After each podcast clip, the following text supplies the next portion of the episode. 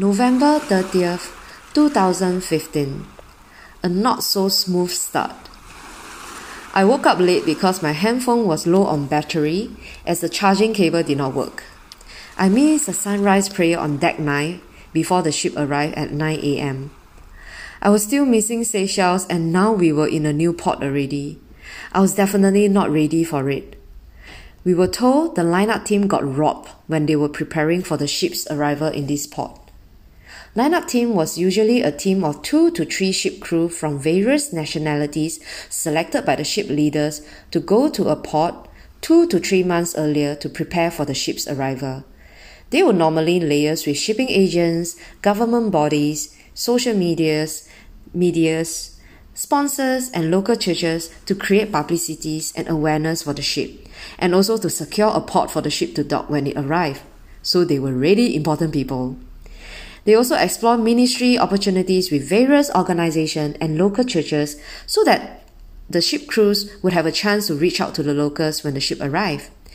And along comes other administrative and logistic matters such as discharging black water, grey water, and disposal of garbage, as well as the procurement of fresh groceries, etc.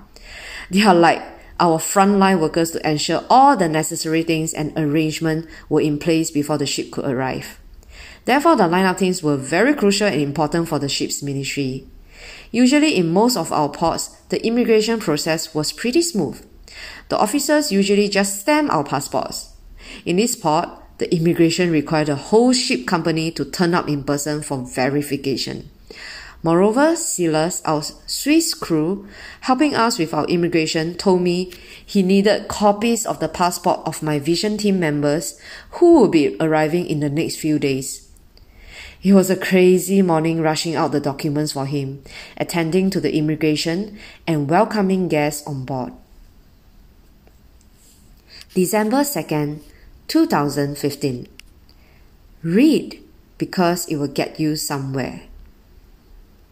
I attended the official opening ceremony with some of my colleagues and was impacted by what I heard from the Minister of Child Development and Education during her welcome speech to us.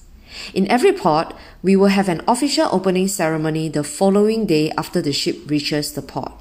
We will usually invite media, sponsors, partners, and government officials to cut the ribbon to initiate the opening of the book fair to the public.